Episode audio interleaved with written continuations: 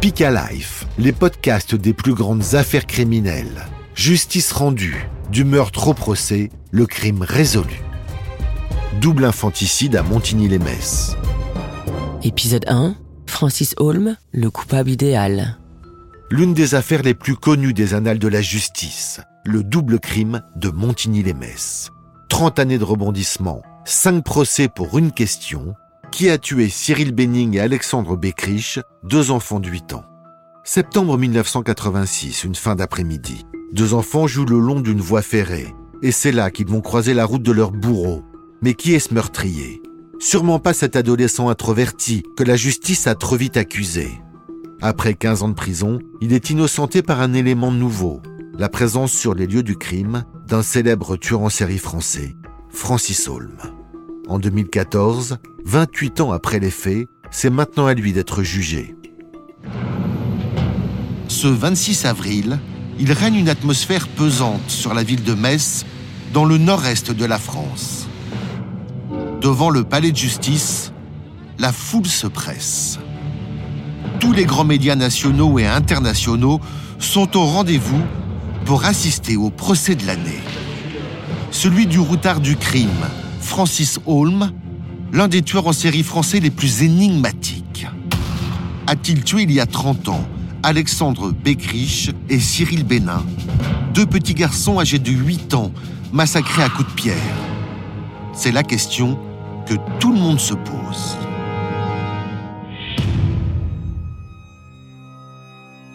Dans la salle d'assises, les familles des deux victimes semblent abattues, marquées au fer rouge par une affaire vieille de 30 ans qui n'en finit plus. Dominique et Serge Beckrich, les parents du petit Alexandre. Et Chantal et Jean-Claude Bénin, ceux du petit Cyril. Ils vont peut-être enfin savoir qui a tué leur enfant. Mais pour eux, ce procès s'annonce comme une terrible épreuve. Quelqu'un a parlé de chemin de croix des victimes. Moi, je vous dis que c'est vraiment un chemin de croix. Ça a été très, très compliqué. On a de part et d'autre, euh, du côté Bénin comme du côté euh, des gens qui sont usés. 30 ans plus tard, assise au premier rang, Chantal Bénin, la mère du petit Cyril, est prête à en découdre. L'auteur de ce crime atroce a brisé sa vie. Est-ce le tueur en série Francis Holm qui a massacré ses enfants? Le face-à-face avec Holm s'annonce terrible. Une ultime épreuve pour peut-être enfin connaître la vérité. Ils ne savent toujours pas aujourd'hui qui a tué leur enfant et pourquoi. Comme elle le dit à juste titre, je ne suis pas là pour demander la peau de quelqu'un, je suis là pour essayer de savoir comment est mort mon Cyril. On veut qu'on nous prouve que celui qui est dans le box des accusés est véritablement le coupable. Face aux familles, un monstre, Francis Holm. 57 ans et des allures de vieillard. Il a déjà passé 25 ans derrière les barreaux. Mais lorsqu'il fait son entrée dans le box des accusés, la salle d'audience devient silencieuse. Le routard du crime en impose, de par son regard glaçant et son physique hors norme. C'est un homme qui fait euh, à peu près 1m85, euh, un peu gauche, un peu euh, hein, pas, très habile, on le sent. Euh, avec un regard, bon, il a des lunettes, mais il a un regard très fixe, très, très perçant. Pour la justice, l'homme est une énigme, une bête curieuse. L'un des pires tueurs en série français. Surnommé le routard du crime, il a déjà été condamné pour neuf autres meurtres commis aux quatre coins du pays. Un parcours sanglant, des pulsions meurtrières dans les conditions les plus sordides.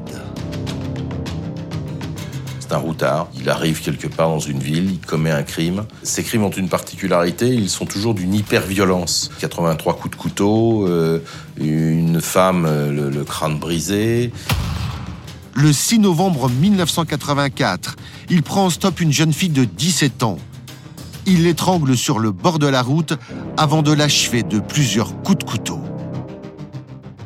Deux ans plus tard, à Charleville-Mézières, il s'en prend à deux vieilles dames. La même année, il poignarde une femme de 26 ans dans les environs de Metz. Francis Holm entame alors son terrible Tour de France. À chaque étape, un cadavre. En 1989, il y a le petit Joris, 9 ans, tué de 83 coups de tournevis dans le sud de la France. Quelques semaines plus tard, à Brest, il poignarde une femme de 49 ans. Puis en tue une autre, près de Reims. Le tueur en série est insatiable, sans limite. Rien ne semble pouvoir l'arrêter. Ce sera ensuite une fillette de 14 ans. L'homme frappe au hasard, sans mobile ni mode opératoire. Une seule constante, l'alcool. Chaque fois qu'il commet un crime, il est alcoolisé et alcoolisé comme il faut, pas seulement un peu. C'est vraiment une des composantes de tous ces crimes. En général, il a bu. C'est le 4 janvier 1992 que le parcours criminel de Holm s'arrête avec le meurtre d'un retraité croisé sur une plage du Nord. Le crime de trop.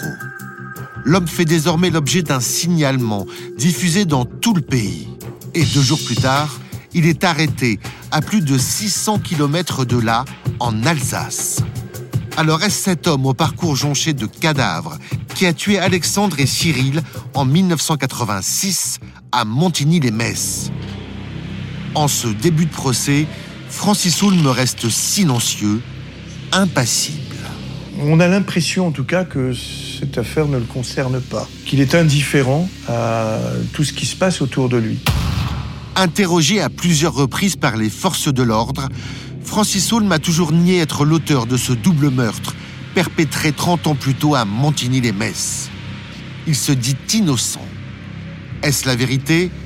Tente-t-il de manipuler la cour et les jurés? Il a toujours dit Montigny, c'est pas moi. Il était muré dans un système de défense euh, et il n'en est pas sorti. Pendant quatre semaines, les avocats et les six jurés vont devoir éplucher les milliers de pages du dossier. Un travail titanesque pour démêler le vrai du faux. Liliane Glock va avoir la lourde tâche de défendre le monstre Francis Holm.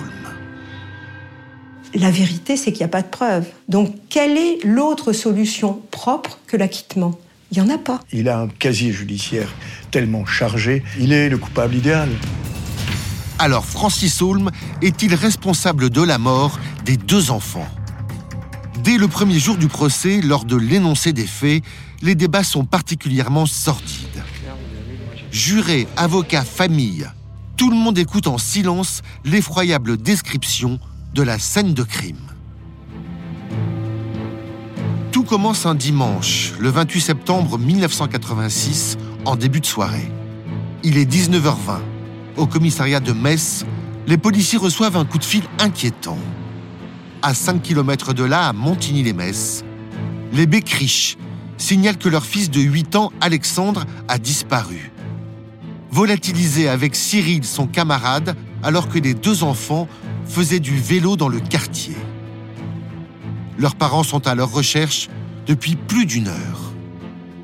Euh, Les parents d'Alexandre sont très inquiets parce qu'ils n'ont pas de nouvelles de leur gamin. Et c'est assez inhabituel. Là, il y a manifestement une sorte de panique quand même qui s'installe parce que on ne comprend pas pourquoi un, les enfants ne répondent pas, deux, euh, où sont-ils et que font-ils? Que se passe-t-il dans le quartier? À ce stade, les Bécriches et les Bénins pensent que leurs enfants ont peut-être eu un accident. La police prend euh, la disparition de ces enfants très au sérieux et donc ils vont se rendre sur place euh, immédiatement. Mais on est encore loin à imaginer, évidemment, ce- le- la scène qui- que l'on va découvrir peu de temps après. Quelques minutes plus tard, les recherches s'organisent. À quelques centaines de mètres du domicile des Bécriches, là près d'un talus, les parents d'Alexandre ont découvert les vélos abandonnés des deux enfants. Immédiatement, voisins, policiers, parents, tout le monde ratisse la zone pour retrouver Alexandre et Cyril. C'est- par ici, hein. À l'époque, l'enquête est confiée à l'inspecteur divisionnaire Varlet. À 84 ans, il n'a rien oublié de cette affaire qui a marqué sa carrière. Pour la première fois depuis 30 ans, il revient sur les lieux du drame. Quelles ont été les premières constatations des policiers sur la scène du double meurtre? Comment ont-ils orienté leur enquête?